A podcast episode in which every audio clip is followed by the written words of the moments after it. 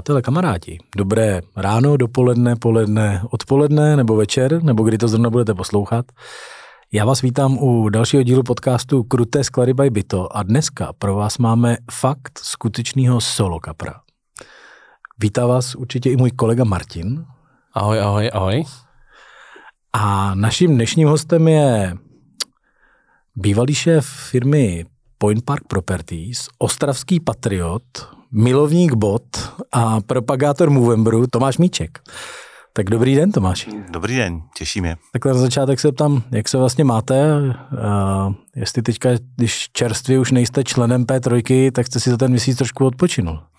No, odpočívám každý den a tím, že můj konec P3 se potkal s Movemberem, tak se věnuju charitě, takže jako pomáhám eh, klukům z nadace eh, Muži proti rakovině a Movemberu a dělali jsme takový malý rokový uh, festival, nebo pomáhal jsem mu toho, byl minulý pátek, dělali to kluci z Moworkers, takže se nenudím rozhodně, mám doma psa a velkou zahradu, takže mám co dělat pořád. Tak to je super. Já jsem s chodou na sociálních sítích, nebo respektive s Movemerem si vás pamatuju poměrně dlouhou dobu. Já myslím, že se v tom angažujete, jestli mám správné informace, už několik posledních let. No, už to dělám, myslím, 11. rok letos. A rokový koncert jsem viděl, tuším minulý nebo před minulý týden Radlická na sociálních sportovna. sítích. A předtím byl nějaký běh v hostivaři. Že? Ano, Run for Movember. Ale to dělají samozřejmě kluci z Moworkers, ale snažím se jim pomoct, když můžu, tak pomáhám. Jasný, takže přátelé, vy to bohužel nevidíte, nicméně Tomáš má krásný pornoknír, nemusel by se za něj stydět lecký pornoherec z východního Německa a je to opravdu skvostný. Tak Tomáš dlouhou, dlouhá léta působil na, nebo působil v developmentu, pracoval v Prologisu a pak svůj nejdelší, nebo asi nejdelší část pracovního života strávil, strávil v P3. Co se podle vás změnilo na tom trhu? Já jsem třeba v regálovém biznise 10 let. Jakým, jakým vývojem prošel ten trh za posledních 10 let? Jak jste říkal, Michale, já už ho sleduju víc než 10 let, jo, protože do Prologisu jsem nastoupil v roce 2004 a to byla doba, kdy Prologis měl tady možná dvě haly, což už dneska samozřejmě nikdo neví, že to tak i bylo na D1 a změnilo se to diametrálně. V, v těch dobách, které si pamatuju já z toho, z té půlky dvou tisících let, tak opravdu lidi brali sklady po kilometrech, eh, nikdo nic moc neřešil, hlavně nikdo neřešil spotřebu energií a spotřebu samozřejmě eh, toho, nebo vůbec jako náklady na to, jak to bude provozovat. A, a až do vlastně těch dnešních dnů, kdy řešíte nejenom kolik eh, ten sklad sežere elektriky a plynu, ale jestli je postavený v souladu s ESG nebo není a jestli je dostatečně zelený. A to samozřejmě v těch dobách před těmi 16 lety, 18 lety se tomu nikdo, nikdo vůbec nevěnoval. Jo. Takže je to opravdu úplně jiná disciplína, taky si myslím, že lidi, kteří v tom dělají, uh, mají jiné zkušenosti a jiné já nevím, jak to říct česky, říká jsem ten skill set, jako prostě anglicky, jo. jo Ještě pořád mi neskakují tyhle ty termíny, ale je to tak, že prostě uh, lidé z tohohle oboru už uh, jako mají opravdu jiný profil a, a, a vlastně ten development už není development, je to vlastně služba. Jo, já jsem to dlouho jako vštěpoval kolegům v P3, že nejsme jenom jako dodavatel těch plechovek, ale že jsme dodavatelé služby. Jo, takže jsme pomáhali klientům i s tím eh, vnitřním vybavením, což je vaše parketa, ale samozřejmě těch um, fitoutů, jak jsme tomu říkali, bylo, široká paleta a od regálu a, nějakých jako sofistikovaných regálových systémů až po financování prostě složitých jako uh, ve staveb, i třeba pro nevím, chlazení, mražení a, a podobně, jo, úpravu. Řekl byste prostě. třeba, že v rámci toho rozvoje jako dnešního zejména třeba e-commerceu a, a toho, jak se mění mění ten trh toho developmentu, protože já, když si to pamatuju, já mám za svoji temnou historii u, v oblasti manipulační techniky a tenkrát za mě tyhle ty sklady, když se budeme bavit třeba o tom roce 2004, tak byly hodně zejména o počtu paletových míst, typický paletový sklad pro retraky, systémáky, narva toho tam co nejvíc. Dneska si myslím, že ty zákazníci jsou sofistikovanější, náročnější, mají Uh, hodně se to změnilo, ne, z mýho pohledu. No, bez sporu. To, co říkáte vy přesně, to bylo narvat sklad jako prostě paletama, tam byl ten buffer stock a prostě zase se to odvezlo někam jinam. A dneska v našich skladech, já nevím, máme, nebo měli jsme klienta, který tam testoval turbíny ve Mstěticích, další vedle něho dělá, skladuje chlazené a mražené zboží pro Burger King, jako ta paleta je jako toho, toho provozu a toho, co se děje v těch skladech, jako daleko širší. Jo. A dělali jsme sklad pro DHL Express, balíky, jo, tak už jenom do toho skladu, že vám přivezou samozřejmě kontejner, který je proclený, přivezou z letiště v Leipzigu, protože to je to letiště, který DHL má nejblíž a používá ho pro, pro tuhle část e, světa tak už to má speciální provoz a vlastně Eh, často to bylo tak, že ta naše eh, slupka, eh, nebo ten barák, který jsme postavili, my jsme ho postavili tenkrát za pět, za šest měsíců, to se taky změnilo samozřejmě, dneska už se staví devět měsíců, protože firmy mají málo materiálu, mají nižší kapacity, no ale po těch šesti měsících se dalších 12 měsíců dělal ten fit-out. Jo, takže ten fit-out třeba DHL Expressu prostě byl dvojnásobný, skoro dvojnásobný, jako, jako postavit tu budovu. Takže je to tak a e-commerce, jak jste říkal Michale, tento, tento úplně ještě, jako bych řekl, hodil na druhou, protože eh, začal samozřejmě, tady byl e-commerce už Alza, že jo, ten si to dělal někde na koleně v Holešovicích a potom vlastně se dostal do těch Ačkových budov, kde, kde byl u nás Horních Počernicích, ale i na Vezdibech na D8, ale vlastně začala úplně nová éra, nová disciplína a do toho ještě nastupovali ti hráči, kteří byli normálně retail, ale objevili ten e-commerce a zjistili, že tam musí být, jako, jako já nevím, Lidl a ostatní. A vlastně retail se začal nastupovat do toho e-commerce, takže nebyli tam takový ti čist, čistě e-commerce operátoři, ale i původně retailisti, kteří zjistili, že bez e-commerce se neobejdou. No a pak, pak přišli takoví ti úplní, jak bych to řekl, trendsetři a to byli rohlík, košík. Mluvil uh, o, tom, o tom vývoji, tak uh, Ona i vlastně P3, který jste šéfoval, udělala za tady posledních deset let poměrně velký skok, tak eh, jak se dělá z relativně malého regionálního hráče eh, firma, která se stává lídrem na minimálně středoevropském trhu asi? Jak se to dělá? No, musíte mít uh, dobré majitele a to, na to P3 měla, uh, bych řekl, štěstí, protože po takových těch začátcích, kdy jsem já tam nastoupil v roce 2010, tak, uh, tak se majitelem stalo TPG, což byla, bych řekl, hodně progresivní uh, skupina lidí, pak musíte mít dobré vedení, to v té době Petr Kamena taky, šéfoval tady P3 Ian Warboys, který vlastně přišel do Evropy střední z Anglie a měl spoustu zkušeností. No a pak potřebujete mít kolegy nebo ten tým, který je proto zapálený. A já samozřejmě nemůžu mluvit za ostatní státy, protože P3 je dneska ve 13 státech eh, v Evropě, ale za tu českou, eh, za ten český trh a my jsme opravdu v roce, kdy jsme kupovali tady portfolio VGP, měli 200 tisíc metrů a najednou přes noc jsme měli těch metrů 900 tisíc a měli jsme pořád jenom těch pět lidí, jo? takže prostě s pěti lidma najednou máte portfolio, který je eh, čtyřikrát větší nebo třikrát větší a a, a najednou musíte si najít tu cestu v tom, jak, jak, jak tomu dát nějaký řád. Jo. A to bylo tak, že jste vlastně spojoval portfolio, který jako nestavila P3 originálně s tím, co jsme tam postavené už měli. Je to velká výzva pro mě jako rozhodně v té mojí kariéře bych řekl největší výzva a největší škola. A jak si pak člověk takhle eh, vybírá lidi jako k sobě, když jich máte pět a najednou to portfolio se z několika násobí? Samozřejmě eh, potřebujete lidi, kteří zaprvé rozumí svoji, eh, svoji profesi nebo tomu, tomu biznisu a pak eh, si myslím, že potřebujete mít lidi, kteří zapadnou i tou chemií, jako abyste se s nima dokázal prostě potkávat pět dní v týdnu na, nevím, 10-12 hodin, tak potřebujete, abyste byli schopni komunikovat nejenom o práci, ale i o koníčcích a o tom, jako co vás baví. A v té době, kdy já jsem do Petrojky přišel, tak už tam byli eh, kluci jako Tomáš Kubín nebo, nebo Dan Kubizňák, eh, kteří vlastně, eh, se kterými jsem se znal, nebo s Danem Kubizňákem z Cushman Wakefield, ale vlastně pak se začal budovat celý ten tým a já jsem dostal tu šanci tomu jako šéfovat v určité době, to bylo v té době, kdy my jsme koupili VGP A, a pak samozřejmě nikdo není, jako myslím, školený jako HR a školený jako ředitel, nebo nevím, možná jsou lidi, kteří nějakou, nějakou, nějaký vzdělání na to mají, ale u mě to bylo tak, že jsem se to učil za pochodu a samozřejmě udělal jsem spoustu dobrých věcí a určitě taky spoustu chyb. Jo. A k tomu to patří, jo, že člověk se z těch chyb nějakým způsobem eh, poučí a snaží se je neopakovat i v ideálním případě a, a jde dál. No. Tak já si myslím, že to takhle asi je v každém biznisu. No. A tomu ještě k té akvizici, protože tím jsme neskončili, podařilo udělat poměrně dost jako dobrých akvizic jako pozemkových, takže jsme koupili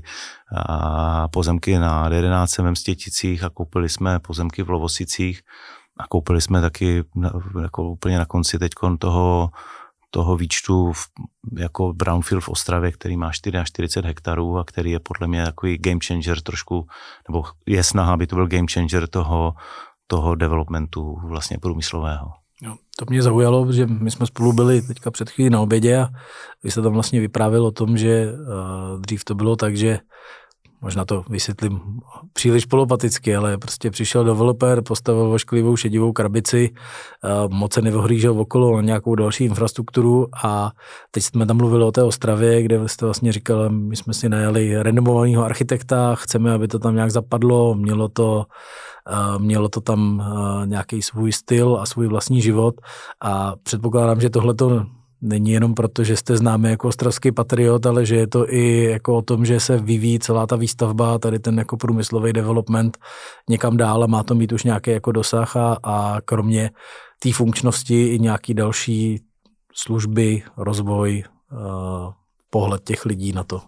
No je, je, je samozřejmě ten patriotismus uh, tam nehraje tak jako velkou roli, i když uh, pro spoustu kontaktů v té lokalitě byl důležitý. Jo. Bylo důležité to, že jsem nejsem z Prahy, nejsem ten Cajzel, co přijel jako z Prahy je tam o něčem poučovat, ale byl jsem kluk, který vlastně vyrostl eh, nedaleko Ostravy, ale ty, ty jste to řekl dobře, ten váš biznis je hodně formovaný tím, jak jako funguje konkurence. Vy chcete být konkurenční, a teď nemyslím tím, že byste je měl kopírovat, ale chcete být vždycky lepší. Jo?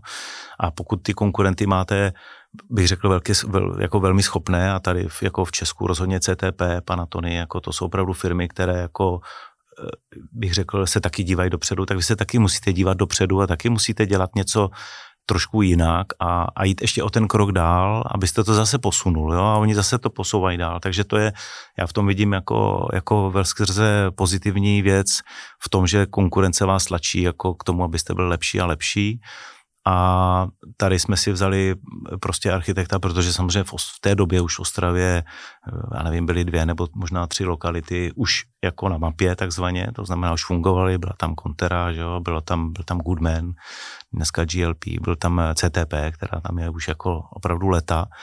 No a vy najednou dostanete lokalitu, která je vlastně v takovém skoro, skoro bych řekl intravilánu Ostravy a co s tím chcete jako udělat.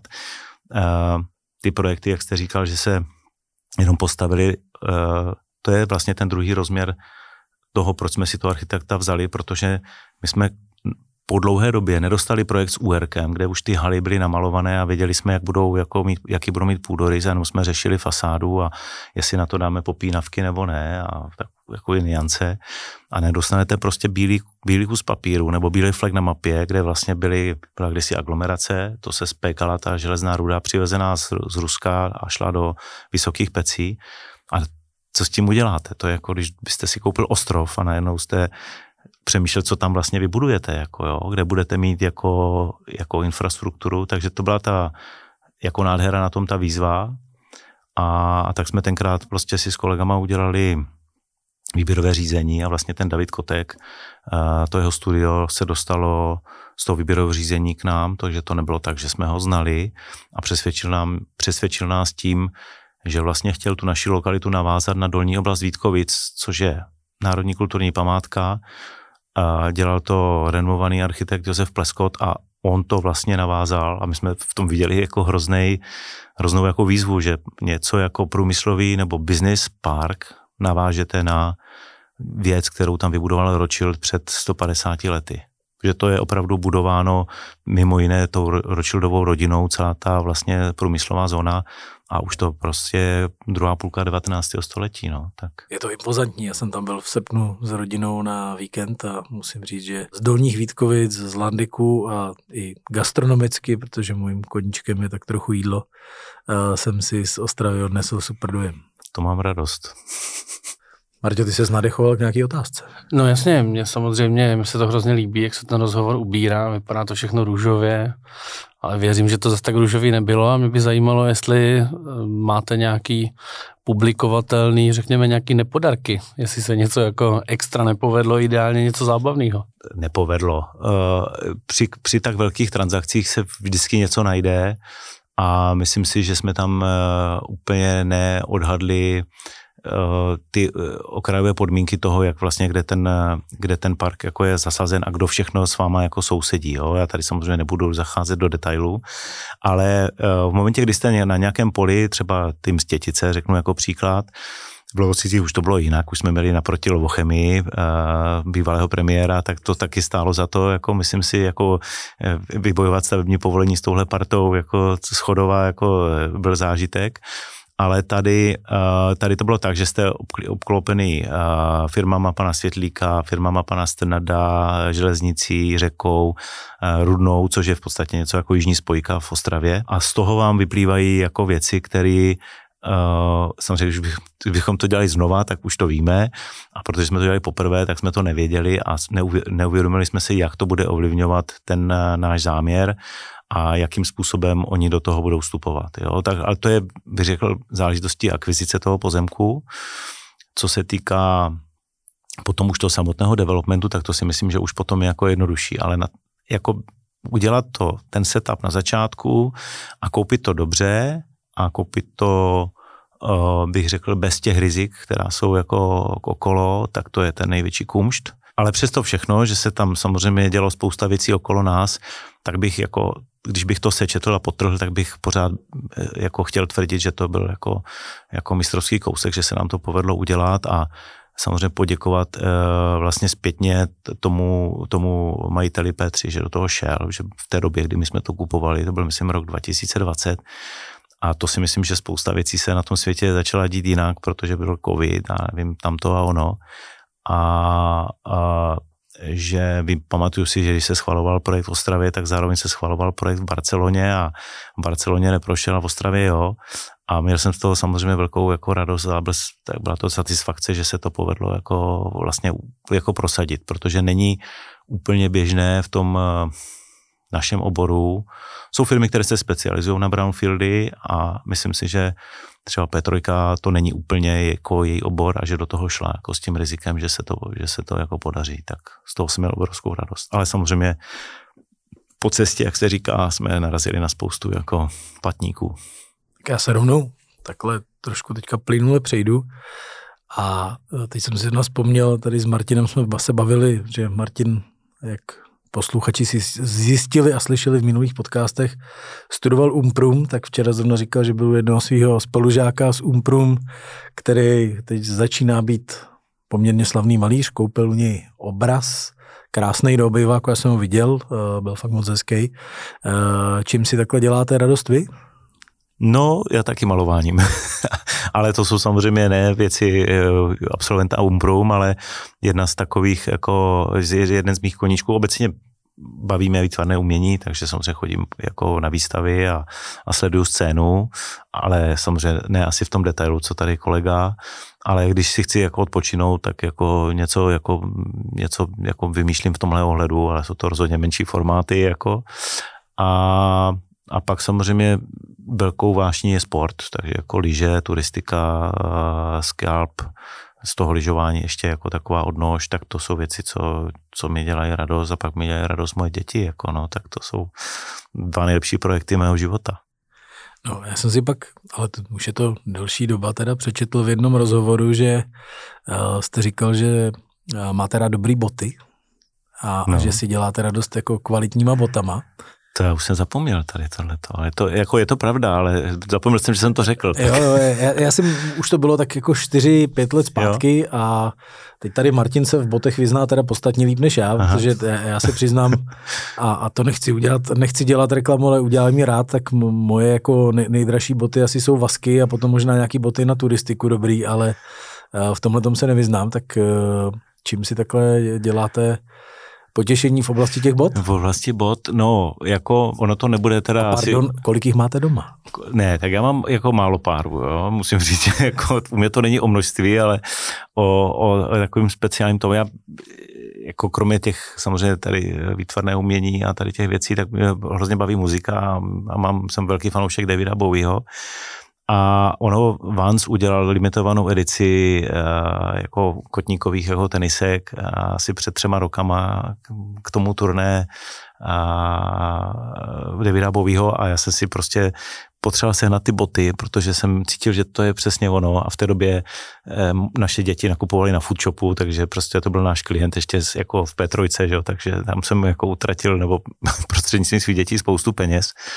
Ale pamatuju si, že to byl dobrý zážitek, že jsem e, přišel do foodshopu ještě do, do vnitrobloku a říkal jsem, že fakt tyhle tenisky jako musím mít. Jako, mám, je, mám je samozřejmě jako doma a chodím v nich jako buď na koncerty, a nebo jeden kamarád v Itálii, když jsem za ním jel, to je taky milovník Davida Bovio, tak jsem si je musel vzít, protože on je chtěl vidět. Ale když jsem přišel do foodshopu, a to je jako hrozně pěkný zážitek, tak jsem říkal, že tyhle boty potřebuji v 45. A oni říkali, že ty už jako fakt nejsou a že ať se s tím rozloučím. A pak říkal, tak mi poradil mi ještě prostě jeden e-shop, kde by mohli být konkurenční. Jo, a to mě jako, po, jako neskutečně potěšilo, že člověk jako z Foodshopu mě poradil, už se nepamatuju samozřejmě ten název, Farfetch se to myslím jmenuje ten, eh, ten e-shop Farfetch. A přišly mi ty boty z Portugalska, byl to asi možná poslední pár v Evropě, tak to je asi takový můj jako, takový nejlepší úlovek. A pak jsem si ještě kupoval něco na e-shopu z Anglie, kdy ti kluci to sem ani nevozí a jsou to takový spíš takový ty anglický brouk jako boty, tak mám asi dvoje, no, ale jako jako... Rámovky klasické, jo, jo, anglické boty, v Lancashire, Langs se jmenuje ta firma, a tak od nich mám asi dvoje boty, ale jako nečekejte žádný Gucci nebo jako Louis Vuitton, to u mě asi nenajdete ve skříni a, a asi bych radši ty peníze dal na charitu, se přiznám, na Movember nebo, nebo na Anděla, než do těch bot. Jo, okay, tak Tímto zdravíme našeho kámoše Honzu Neuwirta z Foodshopu, určitě taky bude jedním z budoucích hostů, akorát to ještě neví, ještě jsme mu to neřekli. Tak když jsme u těchto těch témat, eh, já jsem se chtěl tak jak odpočíváte a to už jsme si vlastně řekli, že je to nějakým relaxem, muzikou, sportem. Ale což... já mám zajímavou, já mám otázku. Ano, Martin. Já jsem si právě říkal, protože teďka je zrovna takový jako exponovaný období v České republice z politického hlediska, blíží se nám jedny takový konkrétní volby, který tady, přestože ta osoba nemá žádný pravomoce, tak to zbuzuje jako o to větší emoce, logicky. Mm-hmm. Tak jsem se vás chtěl zeptat, jestli máte nějakého preferovaného kandidáta na prezidenta v Česku. To jsem rád, že se k tomu můžu vyjádřit, protože ještě před měsícem bych nemohl, jako eh, tyhle věci se jako v Petři nenosí, aby někdo komentoval politiku a nikdy jsem se k tomu nevyjadřoval ani na, na sociálních sítích, já říkám, to, takže uh, no, já tam asi mám kandidátku, no. Já jako, já jako bych v tomhle případě asi volil opravdu někoho, kdo bude, kdo bude dělat jako dobré jméno jako republice. A samozřejmě ten pán, co vlastní Lovochemii, tak ten asi mi úplně není blízký.